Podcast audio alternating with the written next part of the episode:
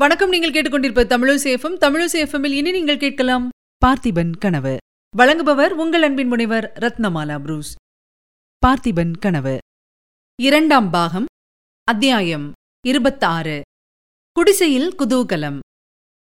மறுநாள் பொன்னனும் வள்ளியும் பேசி பேசி சிரிப்பதற்கும் ஆச்சரியப்படுவதற்கும் எத்தனையோ விஷயங்கள் இருந்தன. படகு கிளம்புகிற சமயத்தில் தீவர்த்திகளுடனும் ஆட்களுடனும் வந்து சேர்ந்த மாரப்ப பூபதிதான் என்ன ஆர்ப்பாட்டம் செய்தான்? என்ன அதிகார தோரணையில் பேசினான்? நிறுத்து படகை. பிடித்து கட்டு இரண்டு பேரையும். விடாதே. படகை சோதனை போடு. என்று என்ன தடபுடல் செய்துவிட்டான்? இவ்வளவு தடபுடலுக்கும் பொன்னனும் வள்ளியும் அமைதியாயிருந்தார்கள். படகை சோதனை போடும்போது அவர்கள் கரையிலேயே இறங்கி நின்று விட்டார்கள்.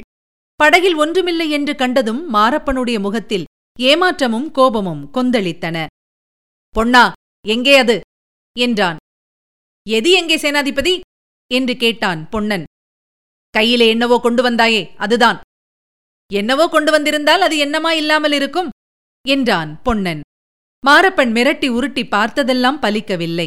மாரப்பன் தன்னுடைய ஆட்களை விட்டு மரத்தடியிலும் தண்ணீரிலும் கூட தேடி பார்க்க சொன்னான். ஒன்றும் கிடைக்கவில்லை. நடுநடுவே வள்ளி பொன்னன் காதோடு என்னவோ சொல்லி கலீரென்று சிரித்தபடியால் மாரப்பனுடைய கோபம் அதிகமாயிற்று. இந்த அர்த்தராத்திரியில் என்னத்துக்காக இங்கிருந்து திருட்டுத்தனமாக கிளம்புகிறீர்கள்? படகு ஏது? என்று கேட்டான்.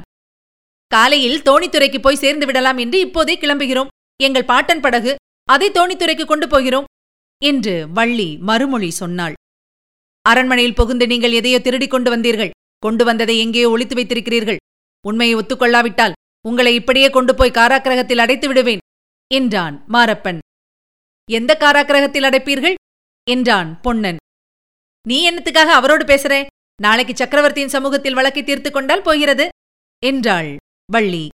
இதை கேட்டதும் மாரப்பனுடைய முகம் தொங்கிப் போய்விட்டது. சிறிது நேரம் சிந்தனையில் ஆழ்ந்திருந்தான். பிறகு தன்னுடன் வந்திருந்த ஆட்களை போக சொல்லிவிட்டு பொன்னனை பார்த்து சாவதானமாய் சொன்னான். இதோ பார் பொன்னா உனக்கும் எனக்கும் பழக்கம் ஏற்பட்டது இப்போது அப்போதல்ல. சில சமயம் நமக்குள் மனஸ்தாபம் ஏற்பட்டிருக்கிறதென்றால் அதற்கு உன் பெண்டாட்டியின் வாய் துடுக்குத்தான் காரணம். இவருடைய கையிலே துடுப்பு என்னுடைய வாயிலே துடுக்கு என்றாள். வள்ளி நீ சற்று பேசாமல் இரு வள்ளி. ஆண் பிள்ளைகள் பேசிக் கொண்டிருக்கும்போது நீ ஏன் குறுக்கிடுகிறாய்? என்றான் பொன்னன். ஓஹோ நீங்கள் ஆண் பிள்ளைகளா? இருட்டில் தெரியவில்லை. வெளிச்சம் போட்டு பார்த்தால் ஒருவேளை தெரியும் என்று வள்ளி முணுமுணுத்தாள். மாரப்பன் பொன்னா அவ்விதம் வள்ளியை நீ தள்ளிவிட வேண்டாம். நான் சொல்லுகிறது அவளுக்கும் தெரிய வேண்டியதுதான். உங்களால் எனக்கும் ஒரு முக்கிய காரியமாக வேண்டியிருக்கிறது. அதை மட்டும் நீங்கள் செய்து கொடுத்தீர்களானால் உங்கள் உதவியை நான் மறக்க மாட்டேன். என்னாலும் உங்களுக்கு ஏதாவது ஒத்தாசை வேண்டியதாயிருக்கும். சிறு துரும்பும் பல்குத்த உதவும் என்றான். உங்களை சிறு துரும்பு என்று யாராவது சொல்வார்களா சேனாதிபதி? என்றான் பொன்னன். சரிதான் இந்த துரும்பினால் பல்லை குத்தினால் பல்லு உடைந்து போய்விடும் என்று வள்ளி முணுமுணுத்தாள். என்னால் தங்களுக்கு ஆகக்கூடிய ஒத்தாசை என்ன இருக்கிறது சேனாதிபதி? இந்த ஏழை படகோட்டி. மறுபடியும் வள்ளி குறுக்கிட்டு நீ ஏழை என்றால் யாராவது நம்புவார்களா? உன்னை உருக்கினால் ஒரு ராஜ்யத்தை வாங்கலாமே என்றாள். மாரப்பன் கூட சிரித்து விட்டான். ஆமாம் பொன்னா உன் பெயரே உனக்கு விரோதமாயிருக்கிறது. போகட்டும் நான் சொல்ல வந்தது என்னவென்றால் அந்த கபடசாமியார் இருக்கிறார் அல்லவா? அவர் இருக்கிற இடத்தை மட்டும் சொல்லிவிடு. அவரை பிடித்துக் கொடுப்பதாக சக்கரவர்த்தி குமாரிக்கு வாக்களித்திருக்கிறேன். உன் பேரிலும் வள்ளி பேரிலும் குந்தவி தேவிக்கு ரொம்ப கோபம். நீங்கள் எனக்கு ஒத்தாசை செய்தால் குந்தவி தேவியிடம் உங்களைப் பற்றி சொல்லி கோபம் தீரும்படி செய்வேன். சேனாதிபதி நாங்கள் படகோட்டி பிழைப்பவர்கள். யார் கோபம் எங்களை என்ன செய்யும்? என்றான் பொன்னன். சிவனடியார் எங்கே இருக்கிறார் என்று சொல்ல மாட்டாயா? தெரிந்தால்தானே சொல்லுவேன். அந்த வேஷதாரி சாமியார் இன்றைக்கு கூட இந்த உறையூரிலேதான் இருக்கிறார். இல்லை என்று சத்தியமாய் சொல்வாயா? அதெப்படி சொல்கிறது? சாமியார் மந்திர சக்தி உள்ளவராச்சே. எந்த நேரத்தில் எங்கே இருக்கிறாரோ? யாருக்கு தெரியும்? என்றாள் வள்ளி. இந்த சமயம் அவர் எங்கே இருக்கிறார் என்று உனக்கு சத்தியமாய் தெரியாதா? சத்தியமாய் தெரியாது என்று பொன்னனும் வள்ளியும் ஏக காலத்தில் உண்மையை சொன்னார்கள். நிஜமாகவே அவர்களுக்கு தெரியாதுதானே? இருக்கட்டும் பொன்னா நான் மட்டும் மீசை முளைத்த ஆண் பிள்ளையானால் ஒரு நாளைக்கு அந்த சடை சாமியாரை கையும் மெய்யுமாக பிடித்து அவர் சடையை பீத்தெறிந்து அவருடைய உண்மை சுரூபத்தை வெளிப்படுத்துவேன். அப்போது உங்களையும் லேசில் விடமாட்டேன் என்று கருவிக்கொண்டே மாரப்பன் போய் சேர்ந்தான். அவற்றையெல்லாம் ஒவ்வொன்றாய் இப்போது நினைத்துக் கொண்டு சிரித்த வள்ளி. ஆஹா சாமியாருடைய சடையை மட்டும் நிஜமாகவே பீத்துவிட்டு பார்த்தால் மனுஷன் உடனே மூர்ச்சை போட்டு விழுந்து விட மாட்டானா என்றாள். ஆமாம் வள்ளி அந்த சாமியார் யார்? சொல்கிறேன் சொல்கிறேன் என்று பயமுறுத்திக் கொண்டிருக்கிறாயே என்று பொன்னன் கேட்டான். பெட்டிக்குள் என்ன இருக்கிறது என்று நீ சொல்லு பிறகு சாமியார் யார் என்று நான் சொல்லுகிறேன். அதை நினைத்தால்தான் எனக்கு வேதனையாயிருக்கிறது. பெட்டி மட்டும் கிடைக்காமல் போனால் ஐயோ மகாராணியின் முகத்தில் நான் எப்படி விழிப்பேன்? அப்படி என்னதான் அந்த அதிசயப்பட்டிக்குள் இருக்கிறது சொல்லேன்.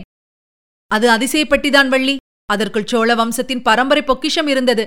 கரிகால சக்கரவர்த்தியின் உடைவாளும் வள்ளுவர் பெருமான் தம் கையால் எழுதிய தமிழ் வேதச்சுவடியும் இருந்தன. பார்த்திப மகாராஜா போர்க்களத்துக்கு கிளம்பிய போது அந்த பெட்டியை மகாராணியிடம் ஒப்புவித்தார். இளவரசருக்கு வயது வந்து சுதந்திர மன்னராகும்போது அவரிடம் ஒப்படைக்கும்படி சொல்லிவிட்டு போனார்.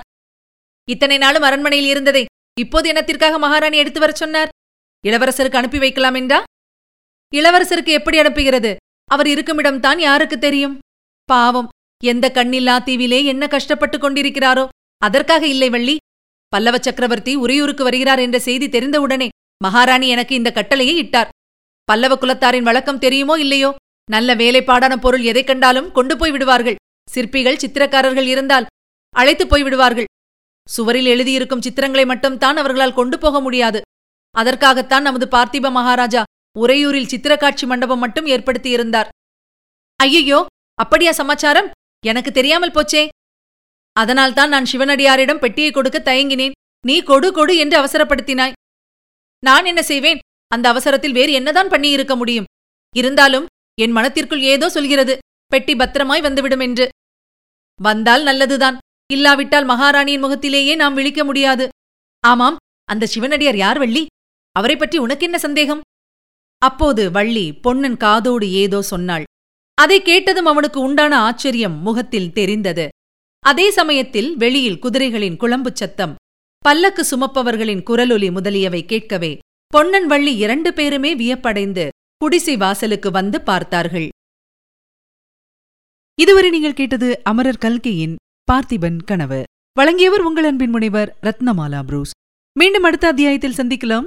இணைந்திருங்கள் மகிழ்ந்திருங்கள். இது உங்கள் தமிழோசி எஃப்எம் இது எட்டு திக்கும் எதிரொலை கட்டம்.